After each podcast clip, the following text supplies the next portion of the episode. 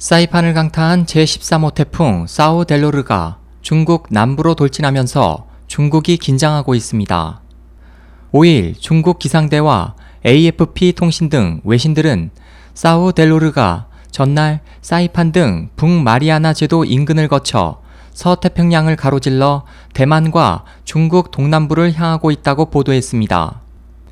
기상대는 이 태풍이 이날 오전 9시 현재 대만 타이베이에서 동남 동쪽으로 1510km 떨어진 지점까지 접근했다면서 6일부터 중국 동부 연안 지역에 비바람을 뿌린 뒤 대만을 거쳐 8일경 중국 대륙에 상륙할 것으로 예상했습니다. 초강력 태풍으로 알려진 사우델로르는 순간 최대 풍속이 시속 354km에 달해 미국 합동 태풍 경보센터의 태풍 최고 등급인 5등급에 해당합니다. 이에 중국 당국은 많은 피해가 발생할 것을 우려하고 있습니다.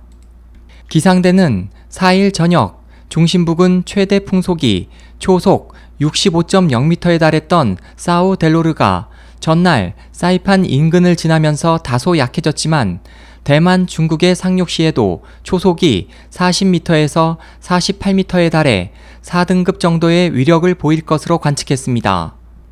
현재 대만과 중국 저장 푸젠성 당국은 긴장을 늦추지 않고 태풍의 경로를 주시하고 있지만 한반도로 상륙할 가능성은 낮은 것으로 관측됐습니다. 전날 사우델로르가 강타한 사이판에서는 사망자는 나오지 않았지만 발전소와 도로가 침수되고 주택 지붕과 차량이 날아가거나 전신주가 쓰러지는 등 재산 피해가 잇따라 현지 정부는 재난 사태를 선포하고 하와이와 괌 등 남태평양 내 미국령으로부터 긴급 구호 물자를 공수받고 있습니다.